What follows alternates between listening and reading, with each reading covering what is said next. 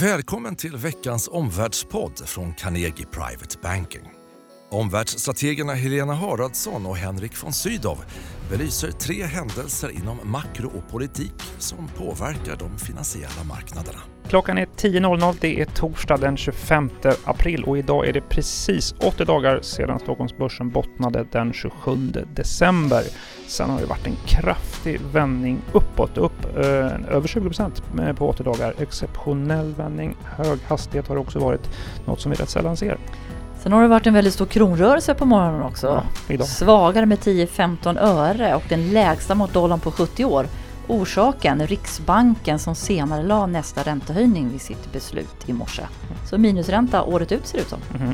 Dessutom idag förstås då en mycket rapporting dag. Eh, så det blir en extra fullmatad omvärldspodd får vi säga. Vi talar dels kort om marknadsläget, makrorapporterna. Sen lyfter vi blicken mot den kinesiska ekonomin, kommenterar det ekonomisk-politiska läget där, skuldsättning och stimulanser. Dessutom om handelsavtalen Kina-USA som nu går mot avgörande dagar. Välkommen till Omvärldspodden. Helena, först ut, eh, som sagt, mycket, kanske den mest rapportintensiva dagen i rapportfloden just idag. Ja. Eh, vi ska prata mer om det här, ett ordentligt grepp om detta om en vecka, men redan nu, eh, vad kan vi säga om bolagens vinstrapporter så här långt? Hittills starka rapporter i både Sverige och USA. Inte så i Europa. Eh, Men som du sa, det är en tung rapport idag och imorgon så då kommer vi veta ännu mer. Kanske väldigt intressant med verkstad som har gått väldigt starkt den sista tiden. USA har slagit och mycket låga förväntningarna. Man trodde ju på ett fall om 2-3% i första kvartalet. Nu verkar det som vinsterna istället ökar 2-3 Notera ska då att försäljningen inte är så mycket bättre än förväntat. Eh, och starka rapporter vad vi kan se hittills alltså. Men framåtblickande kommentarerna de är lite mer blandade. Som exempel kan man nämna Volvos orderingång på lastbilar som ju var klart svagare än väntat. Just det, också Caterpillar. eh, Ja, jag stämmer. igår. Makrobilden har ju gett lite blandade signaler här. Hur eh, rimmar rapporterna så här långt med makrobilden? Ja, vi har ju sagt tidigare då i poddarna att det är lite bättre makrobild än tidigare och det är framförallt då siffror från USA och Kina som vi kommer tillbaka till lite senare då. De har varit bättre men Europa blir faktiskt allt svagare. Igår såg vi ju tyska industrisiffror, den välföljda IFO-barometern som var en besvikelse. Och det är en så viktig marknad för Sverige och svenska bolag. Idag på morgonen så såg vi hur Sydkoreas BNP på kvartalet då blev lägsta sedan 2008. Bank of Japan sänkte tillväxtprognosen så att det är en blandad bild. Mm. Ska vi säga någonting också om centralbankerna vad vi noterat på sista tiden förutom då svenska riksbanken? Ja, Riksbanken följde den tydliga trend vi ser internationellt att centralbankerna sedan årets början har blivit mer och mer duvaktiga och igår så var det framförallt Kanadas centralbank men också Japans som följde i de här spåren. Just det. De här, ja, en del pratar om superbörs, det är, det är väldigt starka, höga nivåer på börserna just nu. Det, det känns som att det inte det är inte mycket som får gå snett eh, framåt just nu med de här höga värderingarna. Vad är ditt omdöme om marknadsläget? Ja, man kan ju notera att det är lite svårt för bolag som inte har bra guidance, alltså framtidsutsikter från ledningen att lyfta aktiekurserna ytterligare när det har gått så här starkt. Det är inte säkert att en bra vinst räcker. Nej, du Eh, skulle ha, vågar du på en kort slutsats? Ja, jag skulle säga att trots starka rapporter och lite bättre makrokonjunktursignaler då så fortsätter vi att mana till viss försiktighet då eftersom börsen har gjort en sån rivstart i år.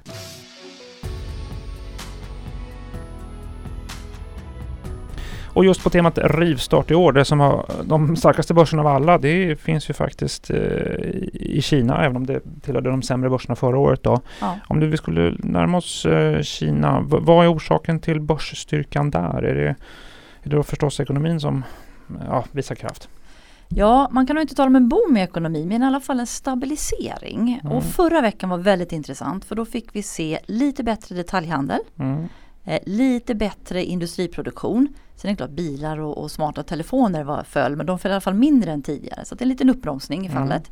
Vi har också tidigare pratat här i podden om den här industribarometern som ju klättrade över den här kritiska expansionsnivån 50 då. Sen ser industrins vinster lite dystra ut. Men sammantaget så tycker jag att senaste tidens signaler de tar bort farhågan hur illa det kan bli. Och det är en tydlig signal på att de stora stimulanser man har gjort faktiskt har börjat bita. Men det är också det börsen har gått upp på. Mm. Givet detta, om jag går rakt på sak här, vad Mm. gäller börsen och ränteplaceringar i Kina framåt. Är du Mm. positiv eller negativ till Eh, börsen har gått så enormt starkt så det kan bli en paus. Kanske särskilt nu när både den politiska ledningen och centralbanken har backat något när det gäller stimulanserna. Men det är mm. klart intressant på längre sikt. Inte minst också när de ska få en fyrdubblad vikt mot vad de har idag i globala tillväxtmarknadsindex då de närmsta 18 månaderna. Särskilt intressant tycker jag det är med fastlandskina. Vi har pratat om det förut, de här som heter A-aktier som inte är noterade i Hongkong. För Kina öppnar upp sin ekonomi och här finns det då intressanta segment. Framförallt om man gör strukturella reformer och lån till små bolag. Däremot kan man skilja om man har gjort ränteplaceringar i Kina för där har vi sett mot bakgrund av de här bättre konjunkturerna hur räntorna börjat klättra. Mm. Det är också mindre sannolikt med räntesänkningar då. Obligationsräntan är upp 30 punkter sedan april. Det är bara under april, det är ganska mycket. Så det är en intressant marknad på lång sikt, obligationsmarknaden. Men på kort sikt kanske man ska fundera på att ta hem vinst faktiskt i ränteplaceringarna i Kina. Mm. Och, um, också här då en kort slutsats. Ja det får väl i så fall bli att återigen har Kina lyckats visa att de kan stabilisera ekonomin. Mm. Och Henrik, eh, jag är också nyfiken på dig för du har ju nyss hemkommit mm. från Peking. Det. Eh, det var ju en privat resa men jag vet att du träffade utländska handelsdiplomater och journalister som följer ekonomisk politisk utveckling. Hur recenserar de utvecklingen ja, i Kina? Det var ett talk of the town i Beijing. Alltså ja. Alltså just den här som kom in då veckan jag var där, det var ju en stark eh, makrosiffra och en relativt stark mak makrodata. Mm. Det där var särskilt goda nyheter för det som är då en vice premiärministern, Li He.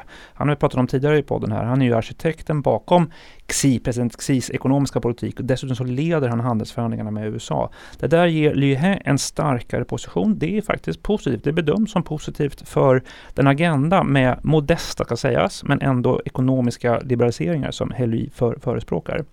Samtidigt så, även om de här något bättre då, stabiliserande tillväxttalen kanske mm. då, om det, om det minskade så att säga omedelbara trycket som har mm. varit på Kinas ekonomisk-politiska ledning så Eh, och politbyrån som man refererar till, så, så återstår de här mer, eh, en väldigt långsiktig och svår utmaning, en, en policy tension som man pratar om. Det, det är den här att den ekonomiska tillväxten ska å ena sidan stimuleras stabil, framförallt med ett ökat utrymme för konsumtion, samtidigt som riskerna för skuldsättning ska hållas tillbaka. Det där är en svår målkonflikt mellan tillväxt och finansiell eh, stabilitet, spänningar i detta. Eh, var mycket snack om just att, att säga, titta på det här. Det är en fortsatt känslighet i politbyrån och de eh, ekonomisk-politiska beslutsfattarna för eh, en känslighet för skuldsättning och spekulation i delar av ekonomin. Skulle till exempelvis bostadspriserna i Kina öka så, så uppges myndigheterna då ha en snabb beredskap för att vidta åtgärder som dämpar mm. priser och kreditåtstramning. Om man blickar ännu mer långsiktigt Henrik på de politiska utmaningarna, vad ligger fokus då för Kina? Eh, Kinas politiska ledning återkommer ofta till det man kallar för de tre svåra striderna. Det är ett typiskt ja. kamputtryck eh, som passar bra där. Det, det är egentligen prioriteringar som man kan säga. Det är dels fattigdomsbekämpning, man satsar på infrastruktur på landsbygden, man satsar på bättre skolor, bättre tillgång till sjukvård. Um, inte så mycket transfereringsjusteringar som man kunde tro faktiskt, men det, det, det, fattigdomsbekämpning är en prioritet. Det andra är föroreningarna, att man gör fortsatta satsningar mm. på miljövänlig teknik. Du gör också um, ja, fortsatta regleringar här för, för, att ta ner utsläppen förstås. Och sen är det det här då med finansiell skuldsättning, att faktiskt minska mm.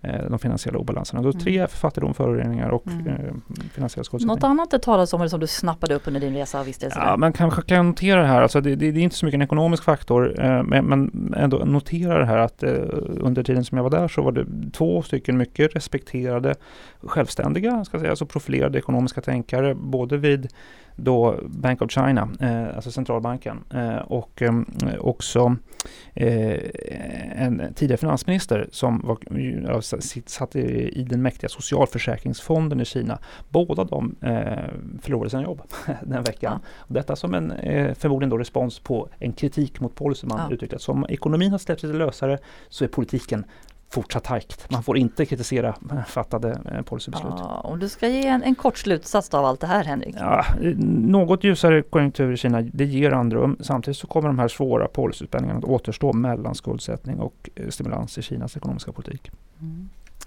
Men Henrik, förutom frågan om de här kinesiska stimulans och skuldpolitiken så anar jag att frågan om ekonomins öppenhet och förstås handelsfrågan med USA och Kina var het. Vad är dina kommentarer? Mm, eh, de flesta pekar på att det finns momentum för överenskommelser. Eh, vi vet ju, det händer saker i närtid här. Eh, Båda amerikanska handelsdiplomaterna Leitziger och Mnuchin, finansministern, ska till Beijing den 29 april, det är på måndag.